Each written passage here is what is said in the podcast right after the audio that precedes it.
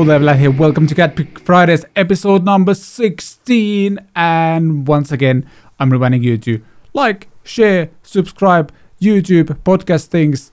And also want to remind you that this show is available both on YouTube and Apple Podcasts and Spotify. And no matter where you're listening slash watching, please consider giving us a like and maybe leaving a review and just bumping this thing up in the almighty algorithm. Fun show today as well, but before we move on to the show contents, Richard Morgan is here again. Hey! Yay! Hi, everybody. Welcome back to another Friday, Yes, the that's how it 16th. 16th. Although I haven't done 16. How many have I done? Five? Six? I can't remember now. I don't know anymore. You've been on at least six episodes of this plus the uh, Master the Basic show at least, so Yeah, true. Wow. something like that.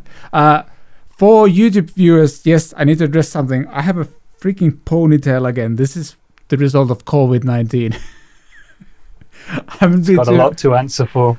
Yeah, like I feel I made a jump back to 2014 because that's when I cut my long hair and got this, I don't know, hipster ponytail, and I think my style is from 2014. That that that thing was in in 2014. I don't know if it's in now, but maybe in a few weeks I'll actually go to a barber shop, especially if I manage to get my first vaccine shot in a few weeks. Then maybe I don't know. Exciting times. Or maybe you could grow it. Grow it super long. Uh, I don't know. I had it for many years and I kind of don't feel like going back. We'll see. This turned into hair talk all of the sudden. So. but yeah, fu- fun show today. We're going to dive into the new, more intelligent guitar. For those who are listening on the podcast platforms, I'm putting that in air quotes because uh, it's debatable whether it's actually intelligent or not. Uh, we're going to talk about the Fender Final Fantasy Stratocaster, which looks cool. Rob Chapman leaving Victory amps. Some rumors about the upcoming MacBook Airs M2 ones, and that's relevant because they're pretty cool machines for music production at home. Uh, talk about uh, Stevie T's channel being hacked and all these things happening around that. We'll dive into our worst gear purchases and somehow ended up listing three amps as my gear purchases. More on that a bit later in the show. and we'll also talk about my Tokai Strat that was actually my first Strat ever and answer some of your questions and comments. And in Weekend Watch recommendation, we'll dive into something that's I don't know if there's a more finished thing than that video because it inclu- includes rally cars, going to a sauna, it includes a heavy metal singer, and going to a like college and all things Finland. So more on that in a bit later. But I think it's time to dive into the recent happenings right away and talk about intelligent guitars. Ooh.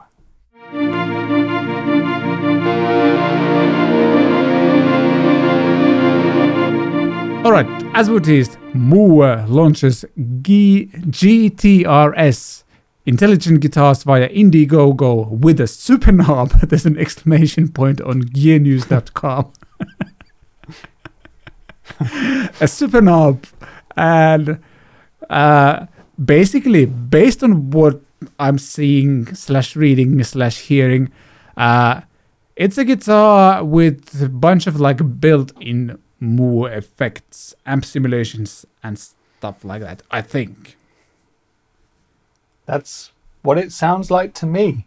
I'm extremely interested to test the super knob, and the specifications of the guitar look interesting, and it looks like it can do a lot of cool stuff. But I've noticed that most people don't seem to think this is going to be a good thing, and most people seem to think that the technology behind it is not going to be very applicable in 5, 10, 20 years' time. Yeah, that that's I guess that I think that's my issue with this thing because uh, I saw this comment on I think on 60 Cycle Hum Facebook group uh, on this guitar, and somebody just mentioned, "Oh, cool, Mooer just put an expiry date on the guitar," which kind of it, it's kind of true, to be honest. Yeah. Because especially with Yeah.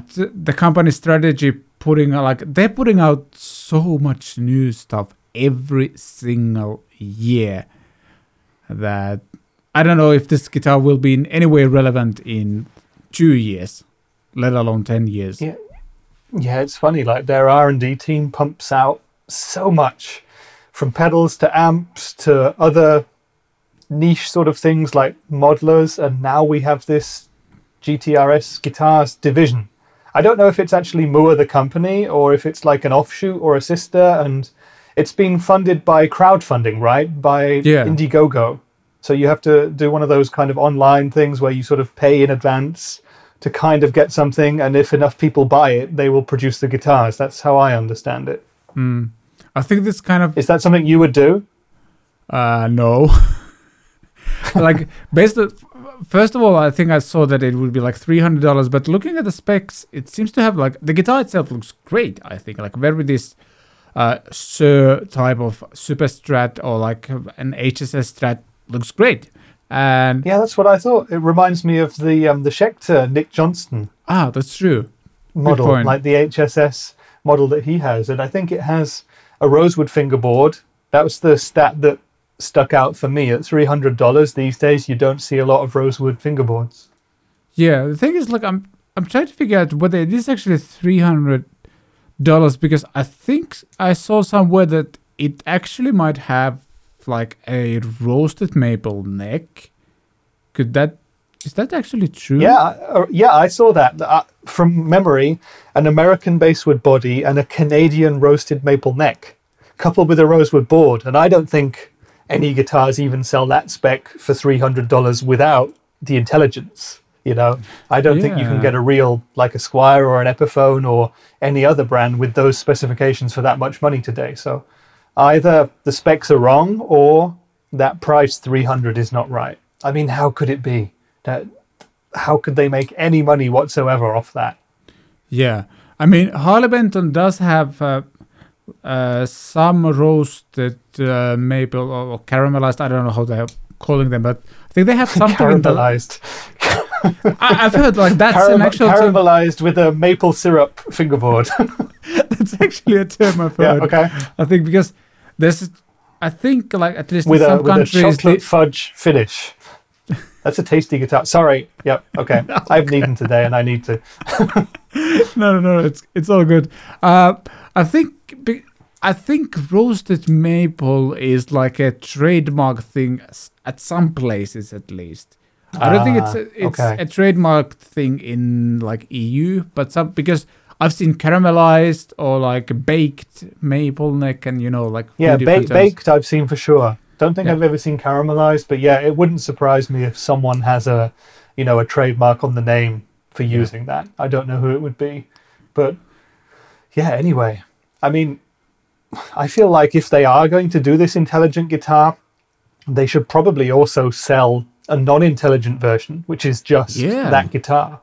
Because if they could make that guitar with those specifications without all the intelligent stuff, presumably that would sell for less than 300 if 300 is going to be the price. Mm, And that would be amazing value for money if they're any good, yeah, which I assume they are, as in the press releases, they say that they've been sent out to people and tested to make sure that they got the best possible playing guitar. So it's a very Interesting. project, isn't it? Yeah. Uh, one question I have is like, who is this for? Like, what are the like besides being a fun practice guitar? I'm not sure what other user cases you might have for this. I guess. Yeah, I mean, have you seen the video that they released? The the promo video? The girl playing uh, this guitar on a subway.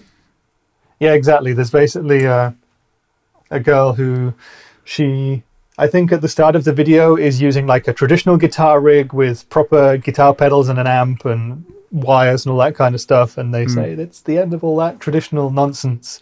You've got a guitar with a super knob that has everything built in. And so, um, yeah, she then is in a variety of scenarios, like in the park, busking, I think, and then on a subway train just with headphones, just playing a guitar as as you do. Never, ever. But she's doing that, and then she walks into a gig and plays it as well. And I, it seems like from that video, you know, and as someone as a marketer who's marketed products in a similar way before, it feels like that they're advertising it for people who want one guitar that can replace their whole entire rig and do everything. and Yeah. they're looking exclusively at people who are going to be into the whole digital thing. It's not going to be a professionally marketed thing, and especially for the price. But on the other hand, I feel like they are trying to go a bit upmarket with it because of the rebrand. You know, if there was a mm. guitar that said Mooer on the headstock, you would automatically think, okay, this is, you know, a cheap, affordable thing. And you know, Mooer effects are very good, but they're in a certain price quality threshold bracket, you know.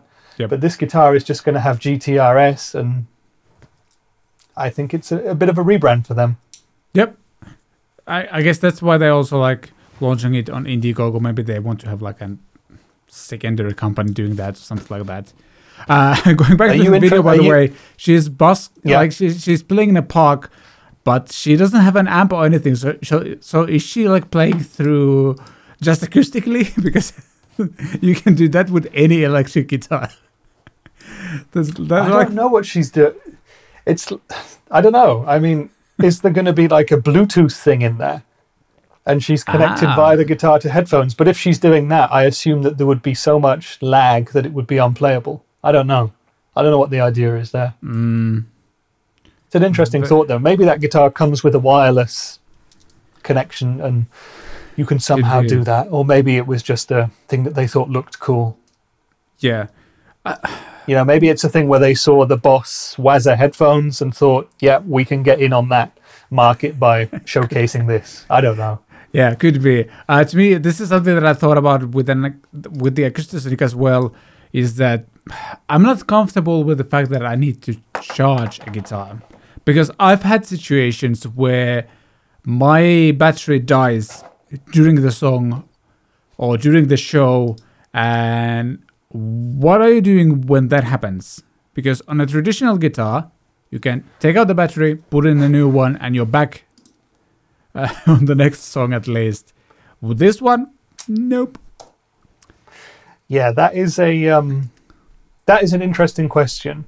It's um, I think it's obviously something that people would not take out to proper shows with. I mean, you couldn't, could you? Uh, Just for the risk of it. It will be very interesting to see what the battery life is. You know, Yeah. um, there are certain products on the market today, like amplifiers, for example, that have um, like it's called, I think, a, a hot battery changeover. So Mm. someone else can swap the battery for you, and while you do the swap, the thing keeps working. Oh. So if they have some system like that in place, could be a doer, but I think it's uh, yeah, I think that's not really realistic. Yeah. I have, like, even though I'm uh, fairly negative about this or like skeptical, like, let's put it that way, I'm also kind of a little bit interested to try this out. It could be a lot of fun. Like, j- especially if it's a budget friendly instrument, just have this as your, like, it's a, could be a great practice rig, for example.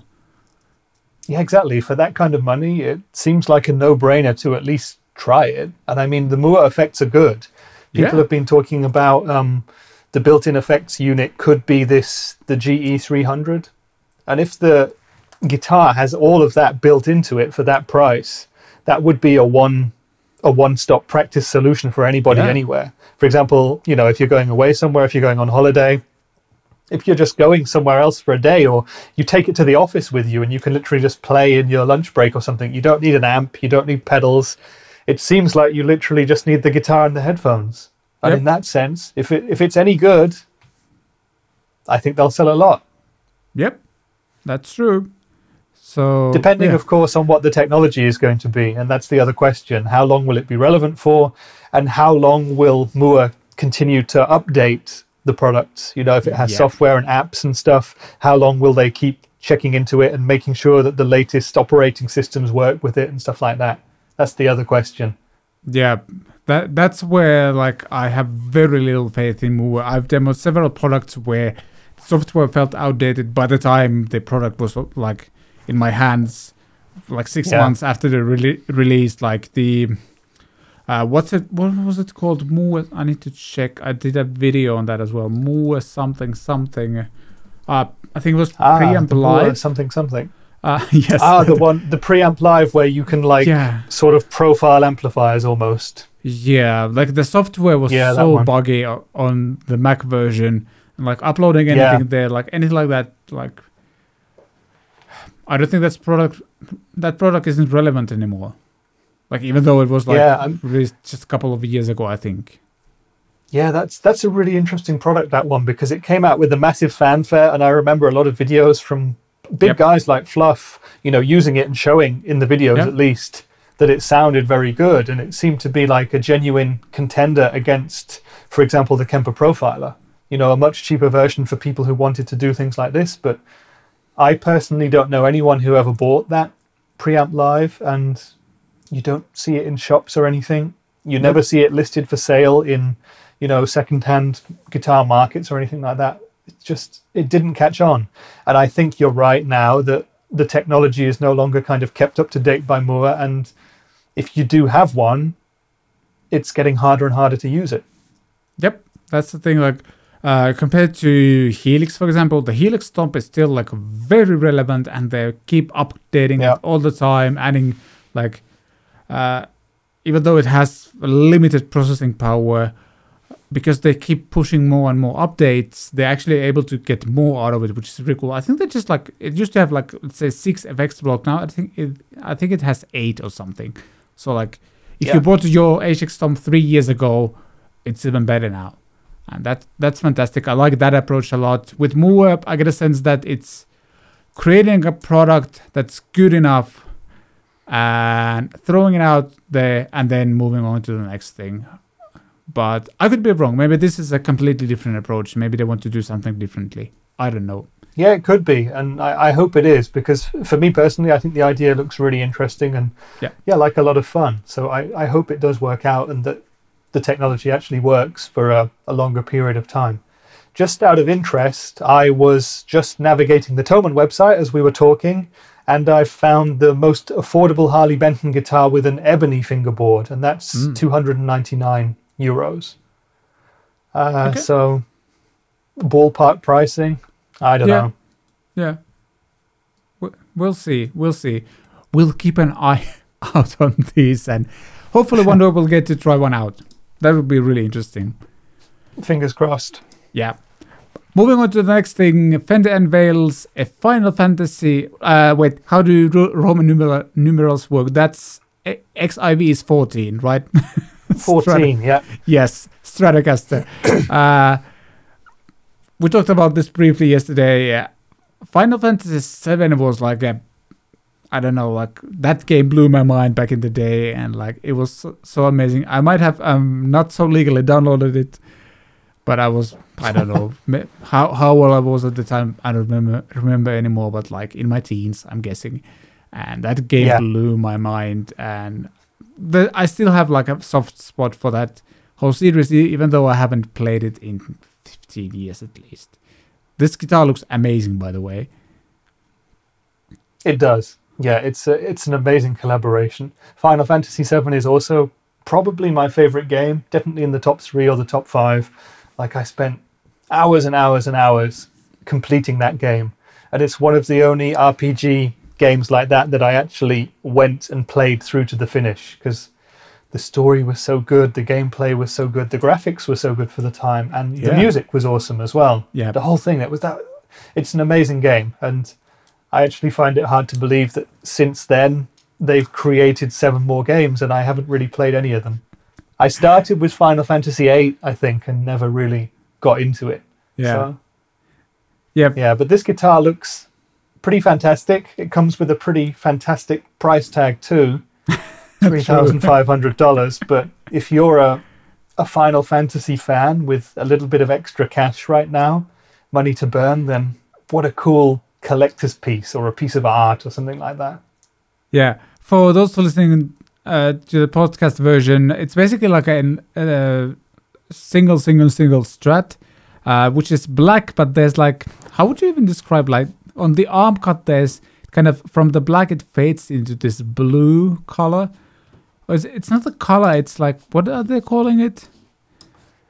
It kind of fades. I'm just pulling in. up the picture now. Yeah. Oh, yeah. hmm It's like it fades into almost this like transparent glow thing. I'm not sure how to call it. I'm trying to see. Yeah, it, it almost looks like the body of the guitar itself is made of, you know, like clear acrylic, you know, Yeah. like some of the old Dan Armstrong instruments. Yeah. And it would be totally see through, but it's got like on the the lower horn, it's got purple kind of almost stars. It almost looks like an intergalactic mm. sort of thing going on, like a purple light show. And up at the the opposite end of the guitar, where the where your playing arm sits, the upper bout, it's got that in kind of a what a turquoise or a bright blue. It looks a bit mm. different in all the different colors, but it, it looks it looks fantastic. Yeah, but that looks great, and like depending on the lighting, it will like those purple and blue parts will look very different. I like that a lot, and apparently you can like play this guitar in one of the games as well at some point, which is really, really cool. Yeah, that's an amazing idea. Yeah, uh, I also like that. I think like uh, this makes a lot of sense to do something like this because, uh, like guitars and like especially maybe like metal community and games are kind of there's a lot of YouTubers that do like metal covers of games and stuff like that. A good friend of ours, Jack, for example, does that so so well, and a bunch of other people as well that are huge YouTubers as well. Uh, What what's another guy that actually like uh, had Petrucci feature on his channel at some point, and Oh yeah, who was that? I'm com- Um, sorry, I'm completely forgetting your name right now. I've even met him a couple of times, and oh man, uh, something with J, but I don't remember anymore. Oh well, maybe next time. sorry Yeah, for but this would be this Yep. would be perfect for Jack from Toxic X Eternity, for example. Yeah, absolutely. He's done. Final Fantasy videos before, and him being able to use this to, to do a cover of the battle themes or whatever from Final Fantasy would be absolutely amazing. Oh man, that would be awesome. Yeah, really cool guitar. So the next piece of news is that Rob Chapman is leaving Victory amps and and he already went to Bad Cat amps. So that's interesting. And we talked about this. Uh, this is an, I guess, a very interesting move because Victory amps kind of well, not o- only because of Rob Chapman, but Victory amps are kind of known and exist because of him. I want to say in a way like him and obviously Andertons and Lee Anderton especially. But Yeah.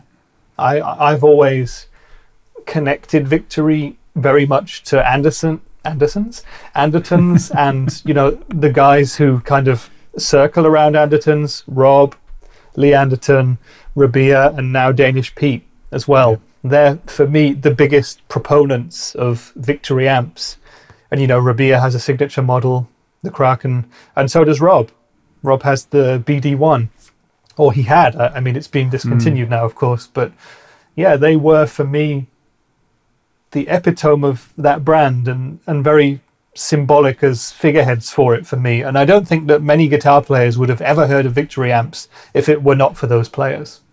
yeah, didn't like Lee Anderton almost like help to start Victory amps? I don't like Martin Kidd used to work someplace else that I'm just forgetting right now. And then He's he designed a bunch of different amps Yeah. over the years. Martin Kidd, yeah. Yeah.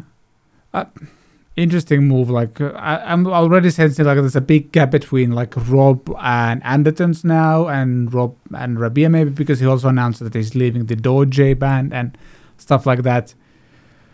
So yeah, interesting. Yeah, it's been an interesting couple of years for Rob. He Yeah. had, um, you know, he had the controversy with him around NAMM 2020, I think it was. Yeah, Um, and since then, we've had the COVID thing going on, and he's moved to Malta with his family, for example. So he's physically far away from his friendship group in that sense, who are all in the UK. yeah, And obviously, the Andertons video shoots couldn't happen, and they've done a few since then. But it's like, yeah, it seems to be a bit of a split happening in that sense.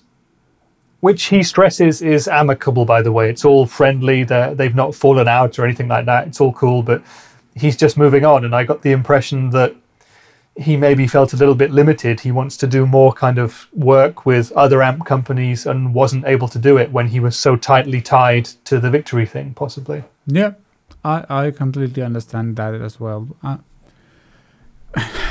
kind of sounds like an end of an era that was co- like you could see that coming, I guess, because like Rob Chapman kind of started the whole YouTube guitar thing. Like he's one of the like biggest people to like biggest influences on making that happen. Maybe Rob Scallon was one as well, but in a different way. But Yeah. I, am I'm just gonna say Rob Chapman started the whole guitar gear demo YouTube thing from his Yeah, that's that's like- how I see it as well. He's the daddy of all this this Yeah. industry that lots of guys now make a career. I think it all happened pretty much because of Rob Chapman. So Yep. Yeah that's quite some legacy. He's done incredibly well for himself. You know, because he has Chapman guitars too, and and mm, that's another thing which is kind of tied to victory in a way. I feel like you've you've seen a lot of people over the last four or five years who own a Chapman guitar and a Victory amp, and it's in a large part because of guys like Rob Chapman and Lee Anderton and Rabia and Danish Pete, that Yeah. little group. Yep. And now it seems like that little group is breaking apart a little bit. It's kind of sad in a way, you know, this True. kind of when things move on because at their high times when it was going the best for them it was amazing they were at the top of their game and they were the best people on the internet doing what they do yeah they they were like a, a must watch for a while for me both like the Anderton's videos and Rob's own videos and everything he did with like Rabia and their band stuff and everything it was really fun journey to follow. Uh yeah I guess this is what happens every now and then then like people find themselves in very different situations. Rob obviously got married have has kids and stuff like that lives in Malta now they're like it yeah interested to see where all of this develops and what happens with the victory amps. And i mean i think they have like few signature artists nowadays and stuff like that so they do have like other influences in that sense. But i'm just going to check that now because i've actually i'm not sure who they've got. They've got rabia right and danish pete. They both have signature amps yeah i think who simon else Mac- do they have at the moment? I think simon mcbride maybe? Simon mcbride has a signature amp. Okay. Oh let's does- have a he- look. Oh yeah that's true. He do- does have one. Then there's who am i forgetting? Let me know the names if you find anything uh, richie kotzen Ah, damn it. That's true. That's a big name. Yeah. Like, that's a huge name yeah yeah.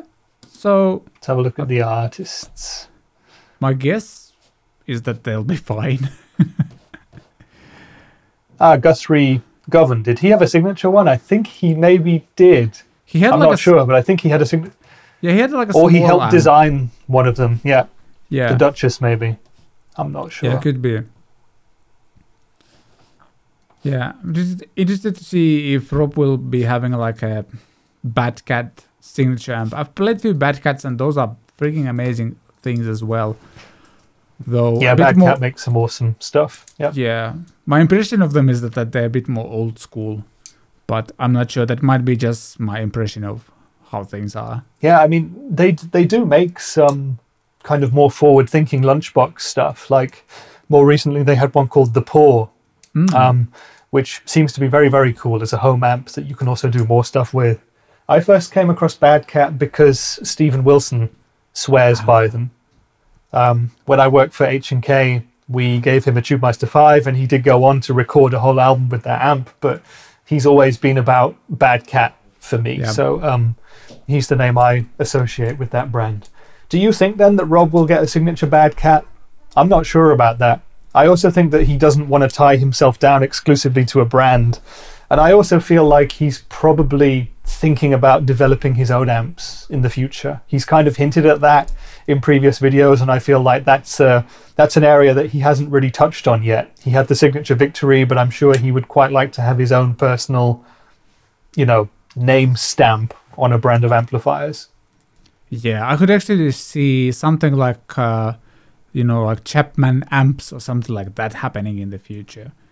Like, Yeah. like do the PRS thing or what Suhr thing where you have like the guitars and um, amps and maybe like Chapman pedals as well. Even though I think he has like some pedals going on with a different brand name, but like Yeah, they had a a brand again. I think it was Rob Chapman and Lee Anderton who created it, called Snake Oil, Ah, yeah, that's true. and they just have a couple of pedals, a couple of like, like a distortion and a boost. I think it was.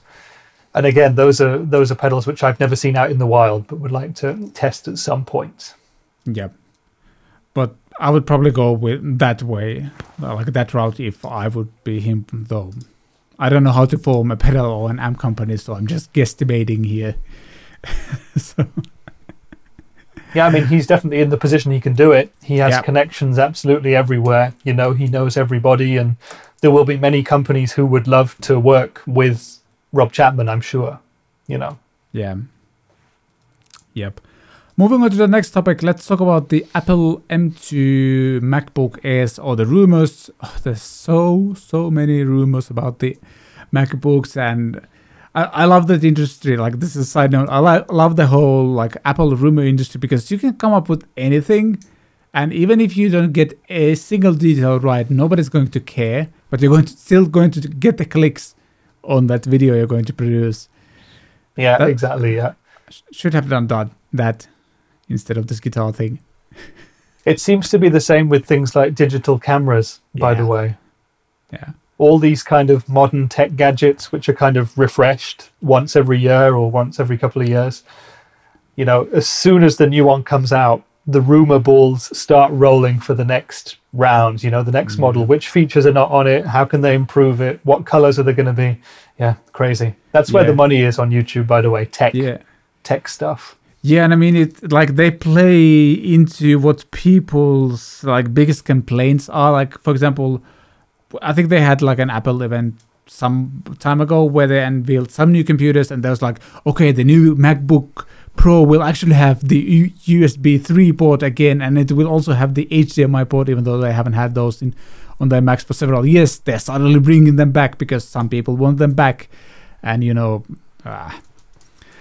but back to the actual rumors. Did you know, Uh, by the way? I just read this yeah, the other day. It's Ill- it's actually illegal to fart in an Apple store. What? Yeah, because they don't have windows. I think that, that right. that's that's probably the end of the podcast. We'll re- we've reached the high point, and this the only way is Or down. Or the low point. Maybe. Or the low point. Uh, Either yeah. way, these new MacBooks, right? I heard they're really good for musicians. Uh, yes, indeed they are. I'm actually rocking two. Well, I have a MacBook Pro, and then I have the cheapest Mac Mini, the M1 Mac Mini, which is actually driving two gigantic screens and fairly big Logic projects, and it's like eight hundred dollars or so. That thing has been really impressive, and that what that is what makes these very interesting because the newer Yeah. MacBook Pros and also like MacBook Airs and all the benchmarks people have done with the M1 that ones that is are freaking powerful for the money. They're like redefining what you can get for a budget friendly or like at least more budget friendly laptop. So I think this is interesting. They're talking about maybe like having two separate USB port, USB-C ports on like one on one side and the second one on the other side because right now mine for example has just two USB-C ports on the left side and that's it. Uh, MacBook Pro that is, and yeah, I think it's always interesting to follow these rumors because anytime anyone asks for a computer to record, I'm not recommending these just because they're actually not that pricey anymore and they are going to carry you way long into the future than if you go and buy a $400 uh, you know some i don't know not going to name any brands but like one of those bigger plasticky ones that look ugly and are not fun to carry around and are not that powerful either. These are going to like i've been really happy with mine. All, all i'm going to say. And i'm still thinking about maybe doing a review on these computers from like purely music production perspective because that's how i run my whole studio Yeah, exactly. I, I definitely think you should. I've noticed in the last like two or three years that quite a few people seem to be making the jump from Macs to PCs, especially when it comes to home solutions. But when it comes to portable solutions like a laptop, it seems to be that the MacBook Pros and especially these newer ones are really kind of well thought out and well designed for people making music on the go. So Yeah. that's um yeah, I, I guess people just have to it's it's a very personal decision, isn't it, in terms of Sure. music production. You know, how simple you do things, how many things you have connected, how many bits of tech are in your room and stuff. And it's like, yeah, it's it's a hard decision and I think everybody should basically go to the store if they can at some point and hmm. try the options out before they buy because even these smaller things are quite a lot of money, right? Sure, sure. They are like, I'm going to guess the cheapest one is seven, eight hundred dollars, maybe Mm-hmm. something like that. Might be a, li- a little bit more when it comes to a lap because it's a laptop. The cheapest uh, Mac Mini is seven seven fifty in US, I think, something like that. But that's like a desktop computer. Still need like a 750, mm. display for it as well. Uh, but yeah, like I've I've been fairly impressed with the M1. There's some issues with it, obviously, when it comes to backwards compatibility, but most of the stuff has been fixed now. But the first couple of months were a bit rough. Let's put it that way. Yeah. Yeah. So that's interesting. And uh, diving into the last topic of uh, recent happenings, Stevie T, a s- channel with over 2 million subscribers, got hacked a week, couple of weeks ago. Mhm. Um, oh boy. It's, I, I don't know, there's something absolutely ridiculous about how all of this kind of goes. Like your channel gets hacked and then they like either delete all the other content on your channel or just put it on private. And I think on his channel there were like the hackers were streaming like some cryptocurrency something something on there, which was weird. Yeah, I saw a video from Stevie saying, um, yeah, he woke up and his phone was going crazy one day and he knew something was wrong. And then he looked at his channel and all his videos were gone and he couldn't access his channel. And there was just like some kind of cryptocurrency sort of live stream going on or something. So that's what had happened. What a, what an awful, crazy thing to happen to you. This is, um, it's for me, when I think about professional YouTubers who have everything invested in that one platform, you're literally a couple of passwords away from getting hacked. Yep. And Stevie was lucky because he has a big channel and therefore the power to get reinstated. But if you don't have that and you lose everything, then suddenly your career can be gone. You know, if you can't re-access your channel, if you lose access to all your subscribers and all the people who are interested in your stuff, that's it. You're done.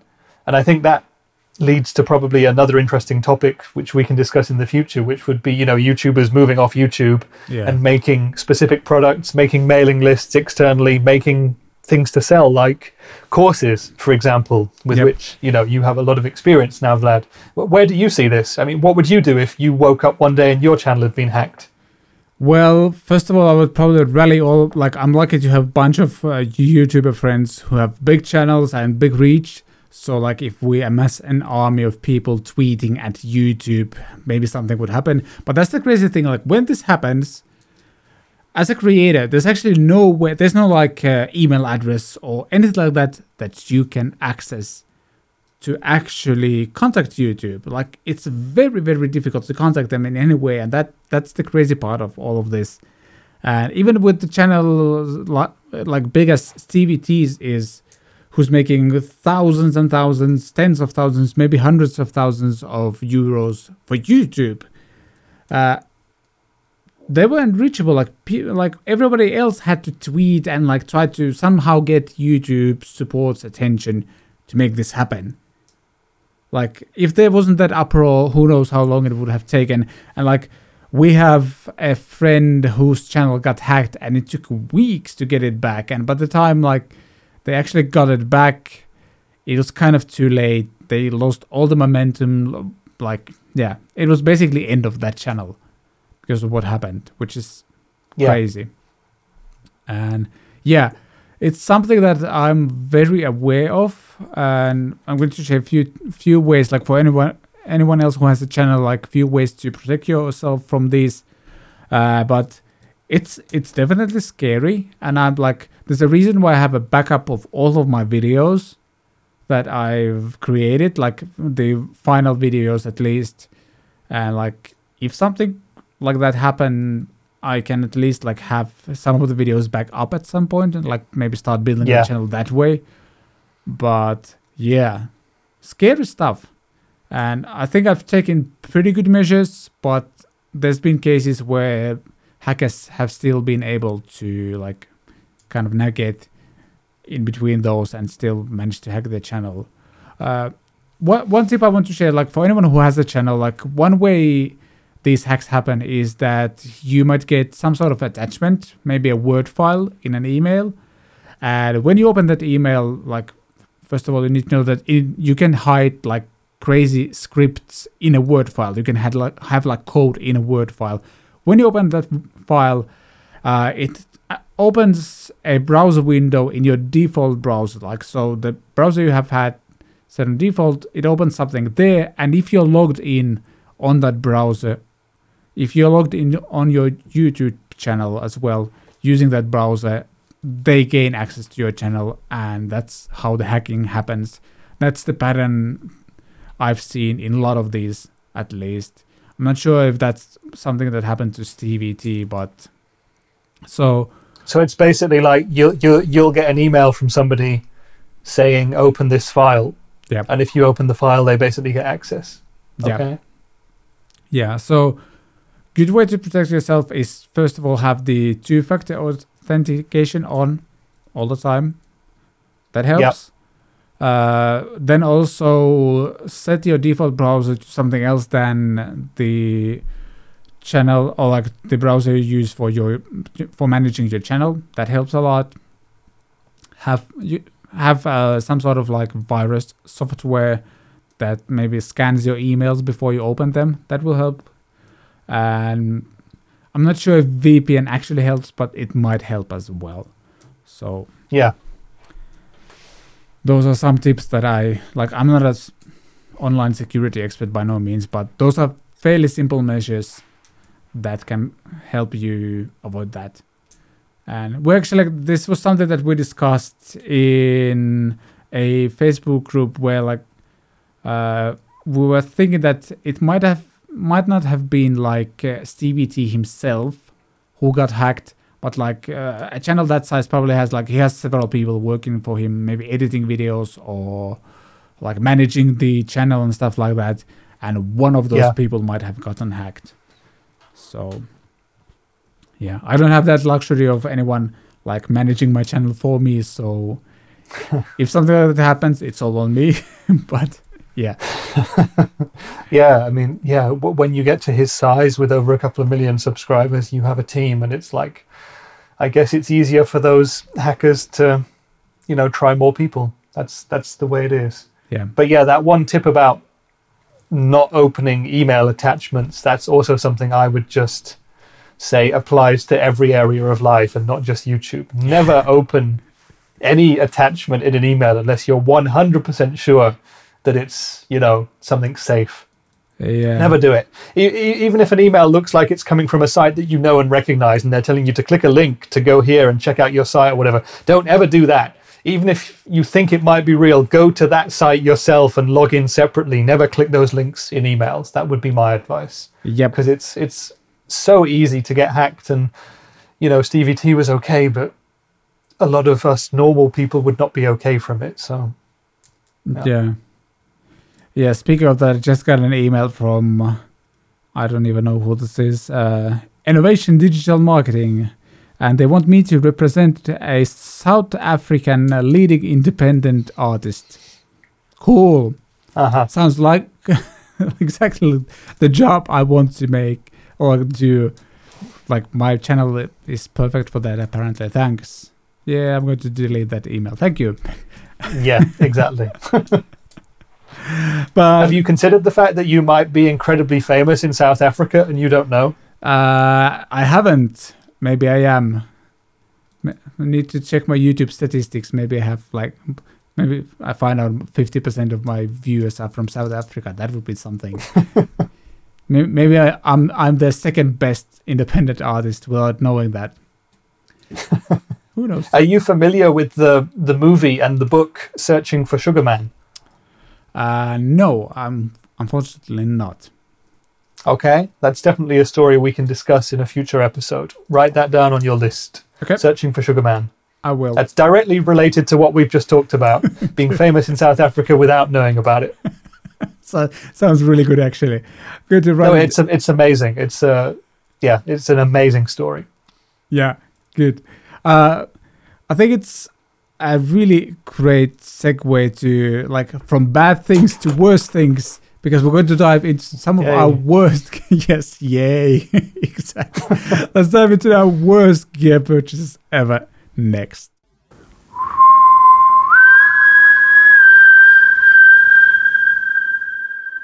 All right, in this week's host confessions, we're going to talk about our worst gear purchases. And as I mentioned in the intro, somehow I ended up with a list of three amps because, like, those were the first three things I could think of. And actually, uh, Rich, what I go first? You, you, that is. Um, yeah, if you want, I can go first. I've got a couple of things that I came up with. Um, the the first thing I want to say is that I've never bought a piece of bad gear, which Lucky is a lie because I've bought. I've never. Yeah, it's a hard one. I've never bought a piece of bad gear because I always thoroughly research what I'm going to buy. But what I'm going to talk about is gear that I thought would be amazing for me and wasn't, and therefore it turned out to be my worst purchases because I had to Sure. get rid. Generally, I don't really sell much at all because I only buy stuff I know I'm going to use. Let me just pull up the little list that I wrote. So, the first one and the most painful one would be a guitar, and that is the Godin Fifth Avenue Kingpin 2, which I'm not sure if you're familiar with, but is basically a, a hollow body kind of half jazz guitar. And the one I wanted came in a beautiful finish called Cognac Burst. Um, the Kingpin 2 is a, a cutaway model, so it's a big, fat, jazzy body and it has two P90 pickups. And I first became aware of this guitar when I entered the music industry in about 2010. It must have been 2011. I went to my first Musikmesse and I was just walking around everything having a look and I saw these Godin guitars and I saw these Fifth Avenues and I just thought, wow, that's the most beautiful guitar I've ever seen in my life and one day I will own it. And I tried one there at the Musikmesse, and that's not the perfect place to try guitars, but it felt nice. You know, it was really good quality. And of course, the ones at the Messe are in the best possible setup you can get, so they play really well and they look great too. And then I carried on lusting over this guitar for quite some time. And in the meantime, I also discovered a band called Larry and His Flask, who I think I've discussed in a previous episode, like this amazing sort of Americana country folk punk band from America. And the lead singer and lead guitarist in that band played a Godin Fifth Avenue Kingpin, the, a slightly different version, but in the same cognac burst. And that just doubled my efforts to own this guitar. And then one day I was on a summer holiday in Germany, in this small town in Bavaria, not far from Munich. And there was a music store in this town. And I always go into music stores when I see a music store because why not? It's also Yeah. my job, so it's technically research. And I went into this music store and it was like 10 minutes before closing time. And they had a second hand Godin Fifth Avenue Kingpin 2 in Cognac Burst. And I was like, oh my God, this is the guitar that I want. And it was 580 euros, which was about half the retail price at the time, which was about 1100, 1200 euros. And I was like, this can't be real. This, this can't be the right thing. It, it it can't be. How is this, how is this happening? And I was in so much shock. They closed the shop and I didn't buy it. And then I went back on the last day of the holiday, again, arrived like 10, 15 minutes before closing time. And I said, Can I try the guitar? And they were like, No, it's we're gonna shut in 10 minutes, so you can't try it. And I was like, Yeah, but I've literally come here, you close in 10 minutes, and I'm prepared to give you 600 euros basically if I like this guitar. Can I try it? And they were like, Okay. And um, this idiotic guy working there took me up to the guitar department and said, um, Here you go, just gave it to me. And I said, Can I plug it in to test that it works and see how it sounds? And he was like, Yeah, sure. And he plugged me in with this jazzy Godin guitar to like a Marshall MG combo, like the worst, tinniest, buzziest, metal sounding digital amp ever. And it sounded terrible. And the guy was very rude, not happy to help me in any way apart from that. And I was getting bad feelings about it. The guitar played fine. I was hmm. happy, but I was kind of a bit flustered of the whole situation. Also, talking to this German guy with a very strong regional dialect. And then I said, okay, I'll take it. And can you give me a box for it, please? And they were like, no, we don't have any guitar boxes in the shop. And I was like, at this moment, shall I turn away and just not buy this guitar because the store is doing everything it can not to sell it to me? So it should have been kind of a message that I shouldn't buy it. But I bought it anyway, took it home in the car. And the long story short is I've looked at that guitar over the years so many times and had it on the wall, but every time I picked it up, I think about the bad purchase process that I went through to get it. And the other thing is that the P90s in that guitar are super low output, didn't really work for me. And the guitar itself, the setup on it was very good, but I had to have it reset every three to six months because it kept kind of the neck kept bowing, hmm. not being straight anymore, and the action kept changing and the intonation kept going out. And so I had this lovely, beautiful guitar, the mo- the prettiest I've ever seen, just sitting there because I couldn't play it. And when I did pick it up, I felt bad. And so about a year or so ago, actually, yeah, a couple of years ago, just before COVID, I sold it again and I sold it for 580, no problem, because that was a really good price for it. I got a hmm. great setup done on it before I sold it to a guy, and the guy has been very, very happy with it. It's perfect for him, but for me, that is probably forever going to go down as the worst gear purchase I've ever done because it's this dream guitar that I wanted for so long, and I finally got it in circumstances that were less than perfect, and then I realized it's just not the right thing for me. Hmm. And yeah, I mean, if I ever become a millionaire, I might purchase another and maybe just have it sat on the wall in my mansion or whatever. Because honestly, I get a pic of it or something, or I'll send you Yeah, pictures I- of the one I had, and Yeah. um, people can see it's it's such a beautiful instrument. It is. And you know, the guy from Larry and His Flask makes it sound so amazing when he plays it live and on records and stuff. But for me, it just didn't work. So that's the guitar for me. A great guitar, but my worst purchase at the same time. Shall I do my other one as well? Or Yeah, go ahead, go ahead. the other one is again like a great piece of equipment, but I just didn't understand it at the time. This was when I was like maybe 15 or 16, and I had my first job, and I had a little bit of money, and I had a cheap Strat copy and a cheap Epiphone SG, and I wanted a couple of pedals, and I was a huge Rage Against the Machine fan. And I went to the local music store again and wanted to get a distortion pedal or two. And I ended up coming home with two of them. The first one was the Marshall Jackhammer, which I still have to this day. It cost me about 20 pounds at the time, and it just it's super metal, but it does a great overdrive sound too, and I still love that pedal for sentimental reasons. And the other pedal I bought that day was a Big Muff. And it wasn't just any Big Muff, it was a Big Muff um, it was a Russian Pi version in the black box. So it's like a very big black box with a yellow pi symbol and three sort of chicken head knobs on it. And they sold it to me as a great all round distortion pedal. I got it home and realized that it doesn't sound like any of the distortion that I want to make. It didn't Yeah. do any heavy rock or tight metal or Rage Against the Machine or anything like that. And I ended up selling it for about 50 pounds. And I realized that these days I could probably sell it for at least two or three hundred if I wanted to. Yeah. But if I just hung on to it, I would have an amazing Big Muff pedal. But there you go. So in that sense, that was my worst purchase. I didn't understand it, got rid of it, and now getting one back is not really an option. Yeah. So there you go.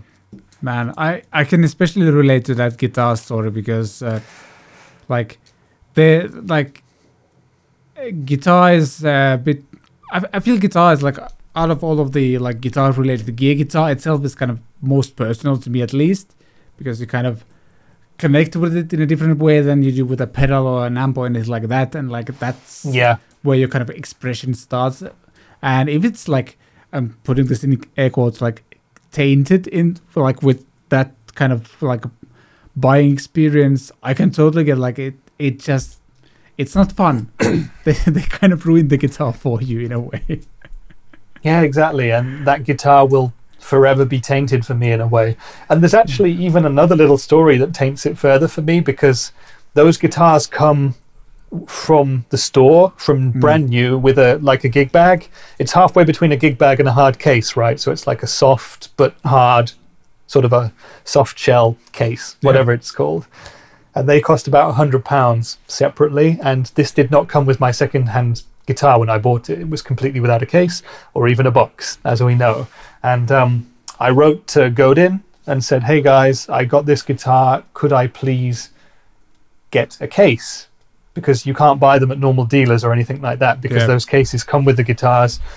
And um, then a guy wrote back to me and said, "Yeah, sure, it's going to cost you 150 pounds." Just in that way, and then I scrolled down the email, and there's like two or three emails in this email chain. And at the bottom, you can see my original message to the website saying, "Hey guys, I'd like to get a a case for this guitar." And then the next message comes from someone who works for one of Godin's distributors in a certain country, literally just saying, Hey, to the other guy, this idiot wants to buy a case. Can you sell him one at full price? What? And then the guy had left that in the message and replied to me saying, There you go, 150.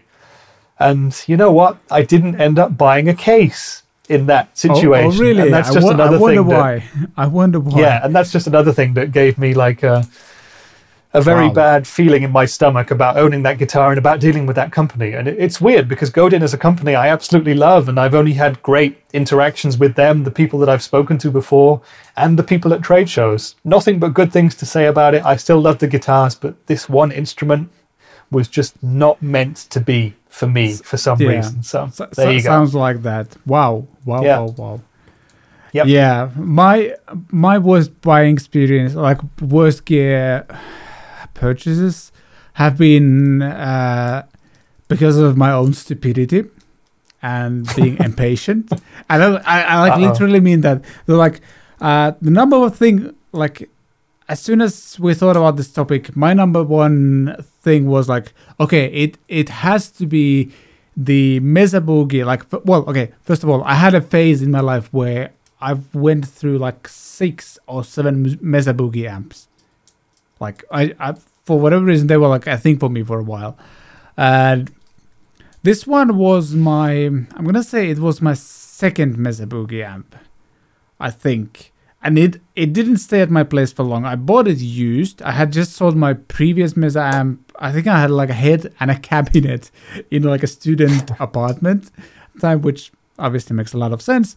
And and like a, if anyone has ever played any Mesa Boogie amps, they're heavy. Like they're heavy to carry. So I thought, okay, I'm I'm going to swap to a more portable one. So I'm going to get like a Mesa Boogie combo. uh, I found. Um, I bought the oh like I started asking No, I think buying this combo wasn't like a huge issue.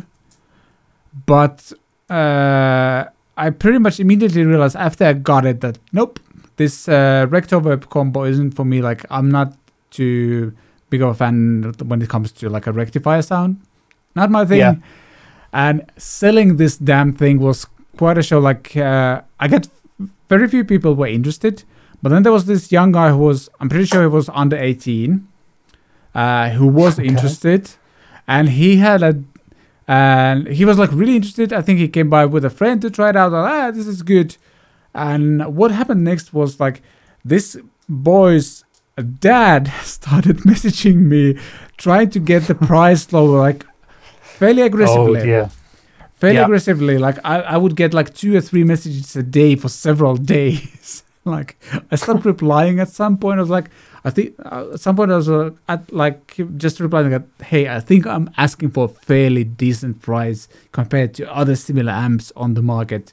So like, this is like my final offer. And they kept messaging me. Then the boy started mes- texting me as well. And like, for a week, it was like, I don't it just was so ridiculous in so many ways. Uh, I guess the silver lining is that they did end up buying the amp, and I was just happy to get rid of it at that point. But, Wow. Okay. Uh, never again. And did you get the price that you wanted, or did you give in to their demands at the I end? think- I like the the way I usually set a price is that there's always a little bit of wiggle room. Or nowadays, what I Yeah, do yeah. is I Yeah. usually include the price of shipping into the price as well. So, like within Finland at least, I I don't really ship anything outside Finland because it's ridiculously expensive. Yeah. But yeah, I got rid of it. But uh, again, kind of same that happened with your guitar is the fact that it wasn't that the amp was awful or anything like that. It just wasn't for me. But the whole like selling experience, like I, I was so angry and frustrated during that week because Yeah. I think like when I was selling it, I also kind of needed the money. I think like something that seems to be a recurring theme in my life. My car needed to be fixed. As of as rec- as of recording this right now, I spent the whole day yesterday getting my car's windshield replaced. So like this is a recurring theme in my life, and like I need the money and wanted to get rid of the amp, and that's why I like I didn't like straight out tell them that no, I'm not selling it to you because yeah, I think I needed the money. But boy, oh boy. Uh, I'm gonna continue the next one, and we are again talking about Mesa Boogie because next I decided to get a compact combo, uh, a Mesa Boogie Mhm. Mark IV compact combo. They actually have two combo sizes. There's a compact one, and then a I don't know, just a standard one, which is a bigger combo.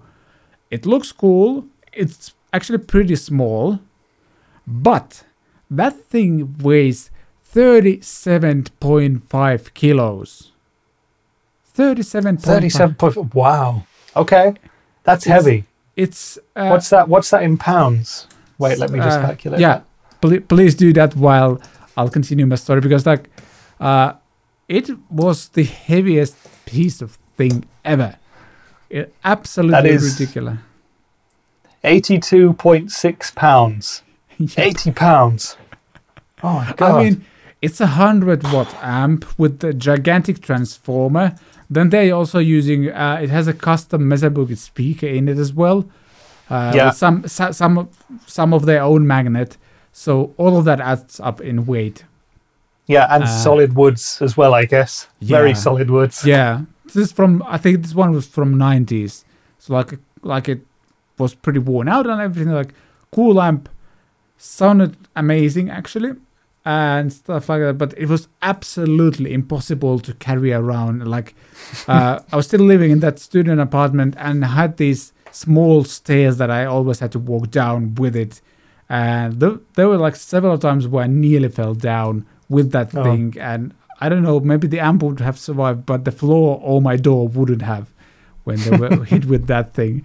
Uh, Did it have wheels underneath it so you could push it when it was on the floor? Uh, well, yes, but because it's a compact combo, it's like only I don't know 40, 50 centimeters tall.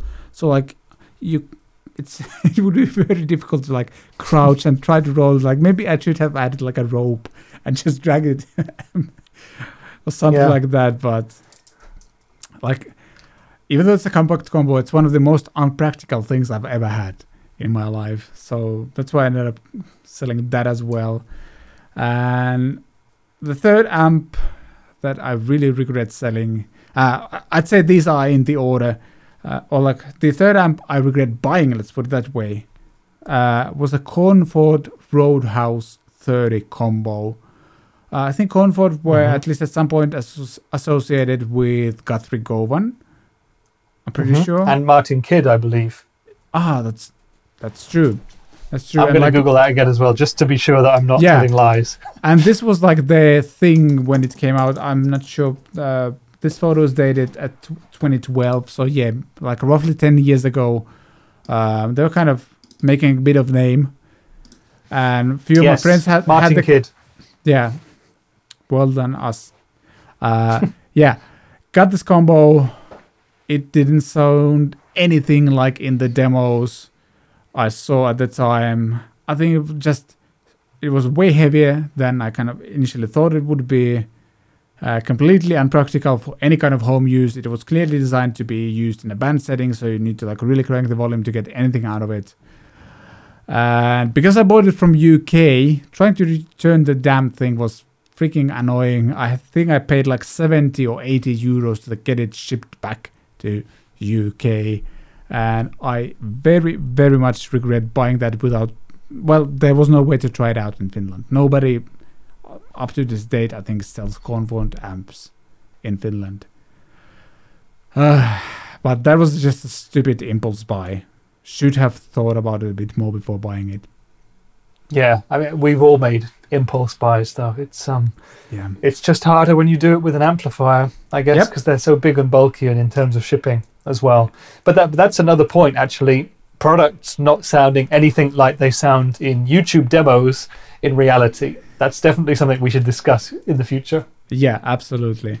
So many show notes. Like I think like I'm going to make a special episode where we just go through all the show notes we've put for ourselves. Just going to rewatch all the 16 damn episodes and just cut all the show notes together to have like an ultimate guide for podcasting, like guitar podcasting, something like that. Maybe I'll call, do Yeah, a exactly. compilation video of those. when I have some topics, here's 20 of them. Enjoy. but yeah, uh, there's probably other w- like awful, awful purchases. We'll. I'm happy to come back to this topic in the future. I got a bunch of pedals, for example, that I was just like, "Hey, this is probably cool." Nope, and it was gone within a couple of days, type of things. But I think we could talk about uh, my Tokai Strat briefly next.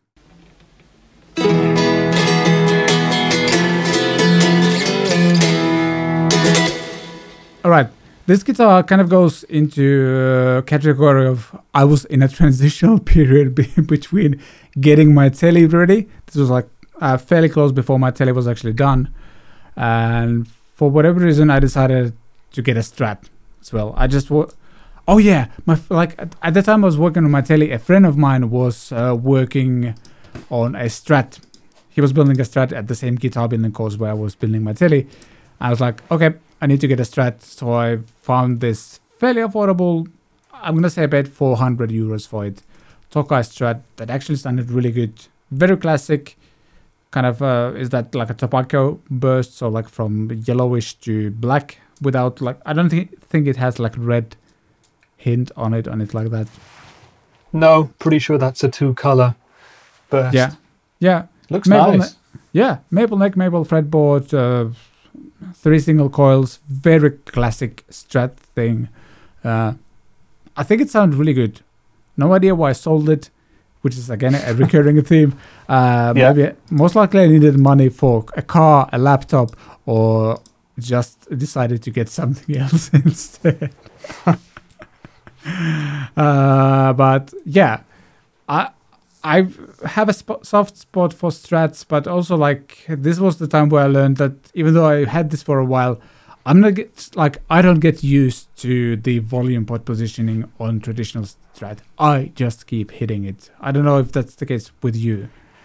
That is 100% an issue for me. You know, I recently or fairly recently got my first proper strat, and I'm still battling with that. Every time I play something, and the, the I don't know, every few seconds I bash the knob and the volume just goes down a little bit.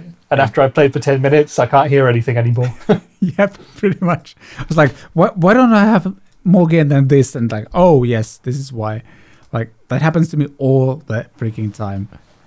That's why the Vola I have is actually great. They slightly positioned it like further from the bridge pickup, and that makes all the difference for me at least. Yeah, I mean, there are people who modify their strats and they'll take off one of the tone pots and put the volume control in the position of the middle pot. And I suppose I could do that, but I just, I don't want to. I, I like the look of it and I'd quite like to keep it the way it is and actually maybe just learn to adapt my technique so I can actually play a strat properly. Because I should learn, shouldn't I? It's my problem, not the guitars. Yeah. Do you like? Uh, for me, one of the reasons that uh, volume pot positioning is a problem is because I kind of anchor my hand on the bridge quite a lot. Do you do that? Yeah, I anchor my hand on the bridge a lot, and I palm mute quite a lot as well. Yeah. and so my hand is always pretty much there. So, yeah, that's the way. Yep. That that's why. And also, I- I, I, I think I alluded to the fact that I own a banjo a couple of weeks ago. Oh, Again, true. connected to Larry and his flask. And if you play a banjo, you're always anchoring these two fingers, or at least the middle finger, to the body of the, the instrument just below where the bridge is. And I kind of similarly do that when I play acoustic guitar as well for finger picking. And I just, when I play electric as well, my hand is just kind of there. And that's where the volume pot is on, on a strat. So, yeah. yeah. Another show note: most unplayable guitars. That's topic to discuss. yeah. Could be for any reason, including like hand positioning or just the looks. Something That's a good idea. that that's a good topic idea. Well done, Mhm. us again. Uh, yeah. Uh, as I mentioned, no idea why I ended up, ended up selling this, and I had, seem to have a soft spot for like sunburst traditional strats because I also like when I was a Thomann in twenty, was that 18, 19? One of those years when the synth event was happening. Uh, I'm gonna say nineteen. Gonna say 18. Okay, 18. 19 then. Yeah, maybe 19. yeah. Was it Uh, the second or first? Yeah, wait. No, it Must was be the- 19. Yeah, it was. The yeah. first year they ran just TGU, just the guitar one. And then in the second year they ran a synth event Yeah. and they tried to do some other stuff as well, I think. And Yeah. that was the last year because 2020 nothing happened. Yeah, yeah, it was 2019 then, and I bought a Fender Road Worn 50 Strat. Yeah, During I that remember. event. Yeah, so, which again was uh, like a sunburst thing. There's actually a review in my channel of the guitar, which I don't have anymore, but you know. And now the Vola I have, like, when Vola contacted me and asked, like, hey, sh- uh, should we do something together? Can we send you a guitar? I was like, yep, that's the one. And it's Can uh, we send you a guitar? What a luxurious position.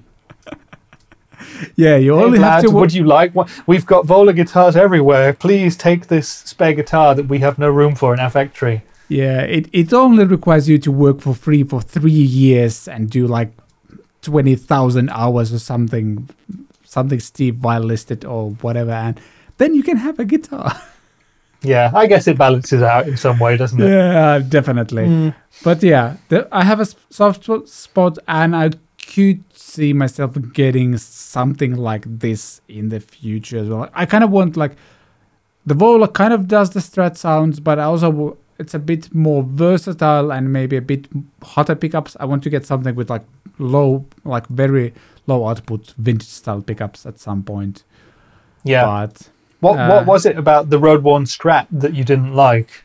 the radius, it was seven. Ah, what- seven what- point five tiny Yeah. frets. tw- Seven point two yeah. five. I mean. Yeah, yeah, point twenty five, and even though Chris from Thomann actually like uh, fixed it in a way, again putting it in quotes, so you could actually bend on upper frets uh, with that radius. It's still like I played live with that a couple of times, and I noticed that uh, I just like my hand kept slipping, and I would like, like I'm trying to fret a chord, and then like, the high E string goes out of bounds, if you will and st- stuff like that. And like it just made it impossible to play. I just never Yeah, got yeah, used yeah. to it, even though it sounded so good and it felt amazing be- because it was the road worn strat.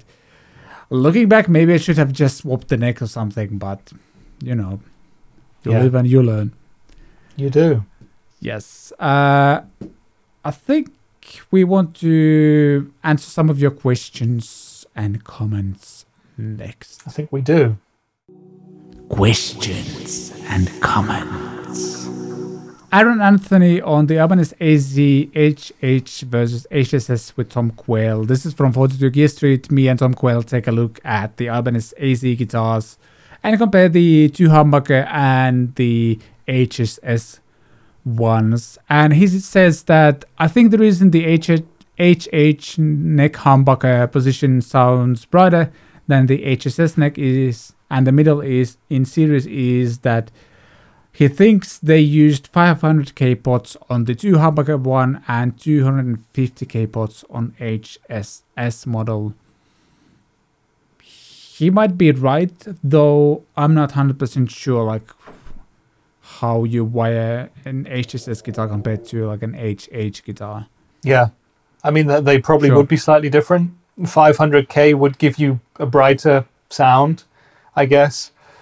You'll have to check with Ibanez to find out what Yeah. exactly they do. But I've recently been looking at the differences between strats with an SSS and an HSS combination and have found out that it's not always that simple just to put a humbucker Hmm. into an SSS guitar because you have to think about these pot values and stuff. So there, there definitely is something yeah, in most that. likely. for And sure. also, it's like uh, on these two Ibanez guitars, I think the HSS models are 22 frets, and two humbucker ones are 24 frets, Okay. which means that the pickups are also in a different position, a little bit. Exactly, yep. So that would Uh-huh. affect it too. I also know that Fender, for example, on their most recent kind of American built guitars where they offer humbuckers, they often use the Yeah. Shawbucker, right? And there are two different varieties of that Shawbucker, and one is used for HH guitars and one is used for HSS because it Ah. matches more to the two single coil pickups compared to another humbucker. So there's a Shawbucker 1 and a Shawbucker 2. So there's definitely something in that, and I reckon your commenter is. Yeah, could be. And like, if someone knows more about this, let us know because we are always interested to learn more and stop. Like, the the less we can guesstimate here, and the more we can actually present you with facts. That's great, and comments like these help a lot. So thank you. Question number two, Luis Vasquez. Hey, Luis. Again, you're making the show like every week from now on. Seems which is good. Uh, he comments on the previous Cat Pick Fridays episode and mentions uh, that the amp list got me thinking about my current amp situation, which is no real amp. The two I have are damaged and no one knows how to fix them. Uh, he has uh, like a vintage Polytone and a JC77. I'm actually not familiar with either of the amps. Uh, Tube amps are very rare and way too expensive because of the import fees. So the way I've survived the few gigs I've played before the pandemic is to have a laptop running an app sim and my pedal board. I'm bring my UR44 which has two output bus so I can have the monitor signal from the desk in my headphones and send them the guitar signal on the other bus. It always confuses the mix, guys. Uh, but this way I can control my own monitor level without uh, depending on the sound guide. Works great for silent stages like churches.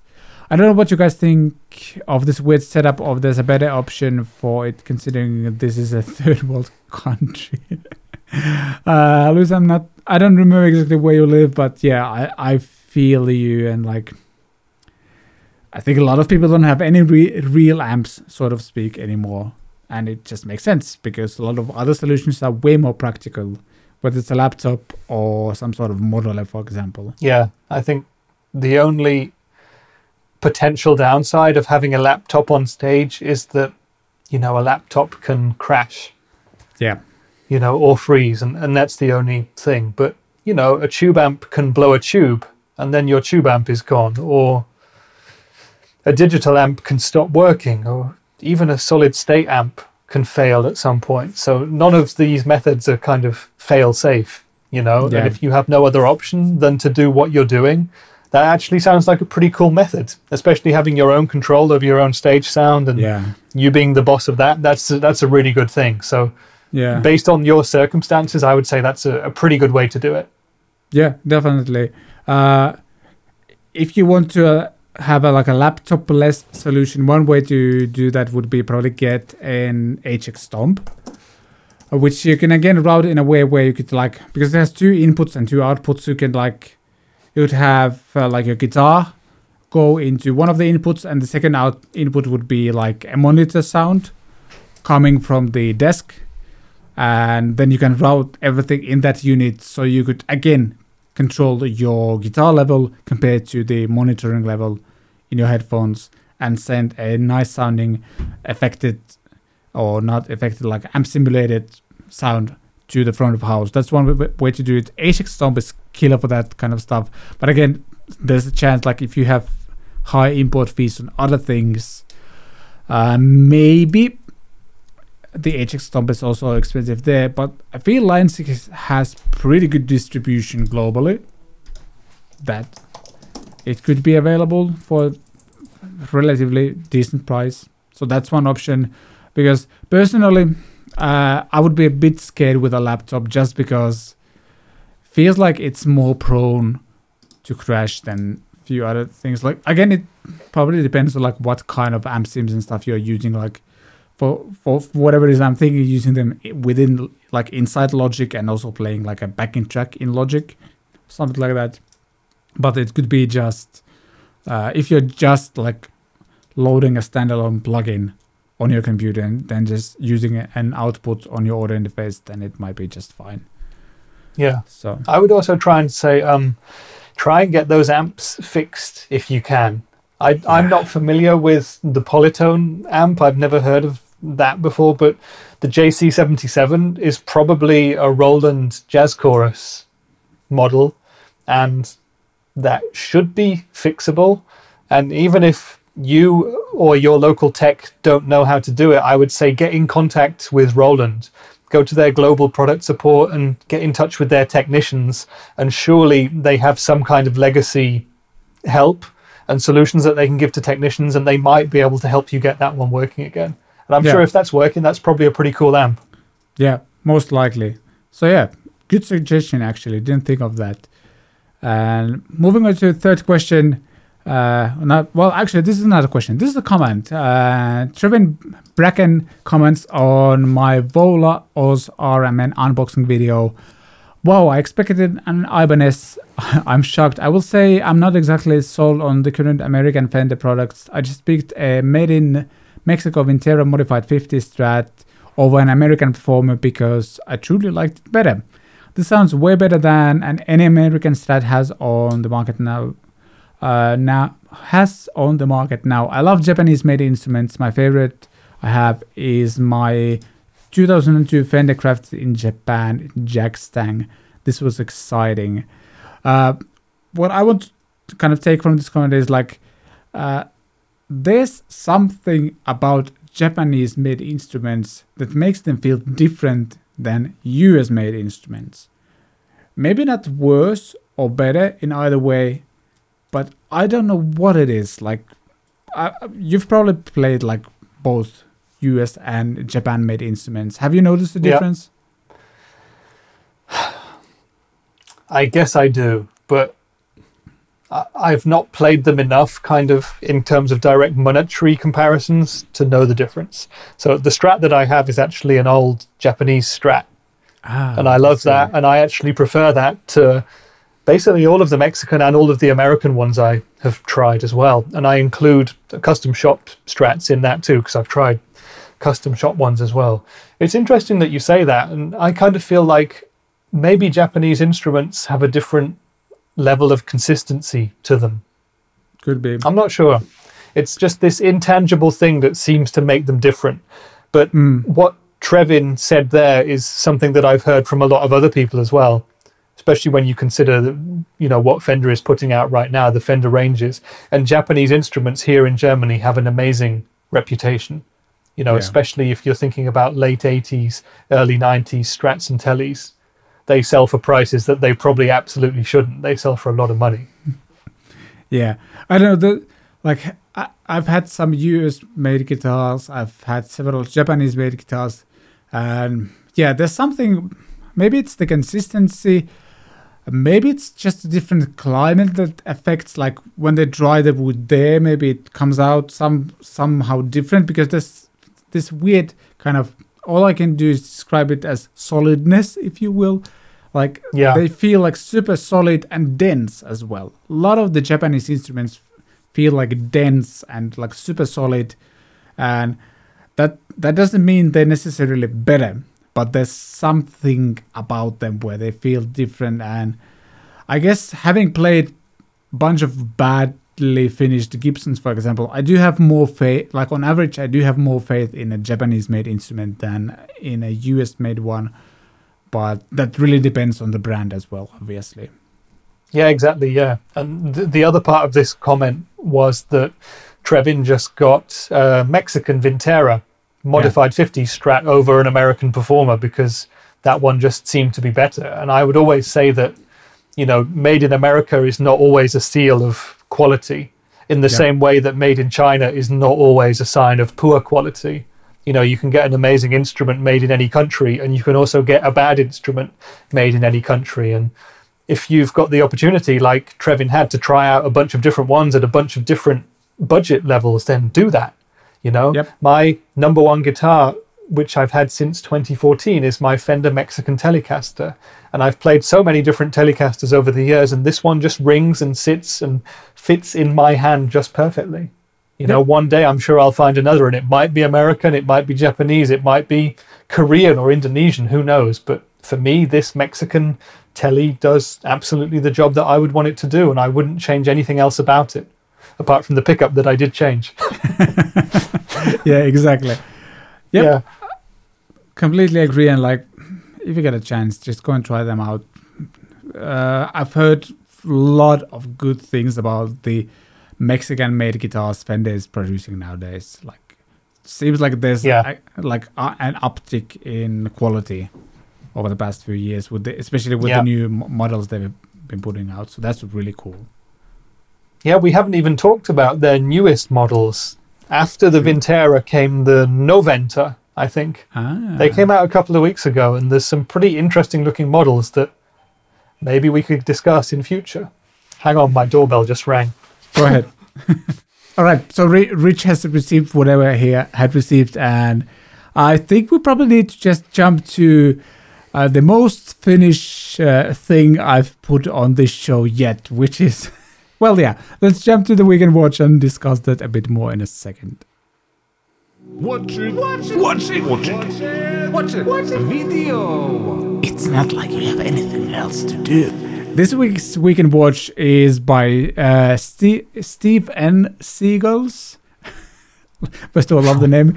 They're basically this kind of folk-ish, I don't even know how to describe, cover band. They do this kind of, hi- I, I want to say almost like hillbilly versions of very famous songs. That's how they became well known. And they have their new show called Seagull's Nest and we're talking about episode three here with Samy Elbanna, who is from a Finnish metal band called Lost Society.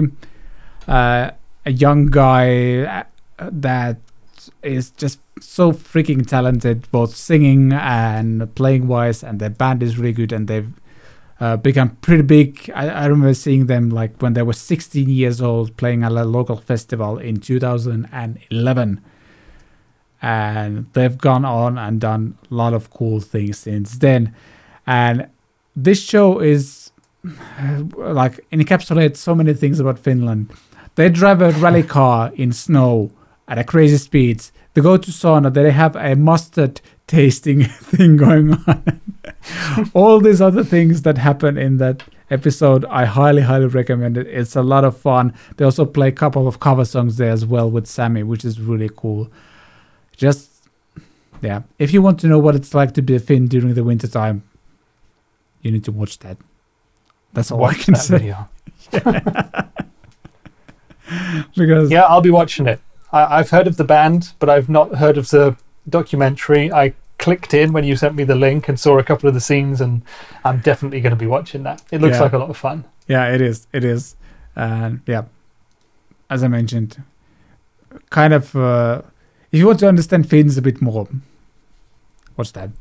That's all i can say. And that wraps up the CatPick fridays episode number 16 thank you so much for watching slash listen, listening um losing the s's at this point of the day. And again like share subscribe review comment ask us questions all kinds of things. Thank you, Rich, again for joining. I mean, to, to hear what UPS brought you to you, but we'll do that off camera. Mm-hmm. And yeah, have a great weekend. See you next week. Bye, podcast. That's that's how we Bye, podcast. bye podcast.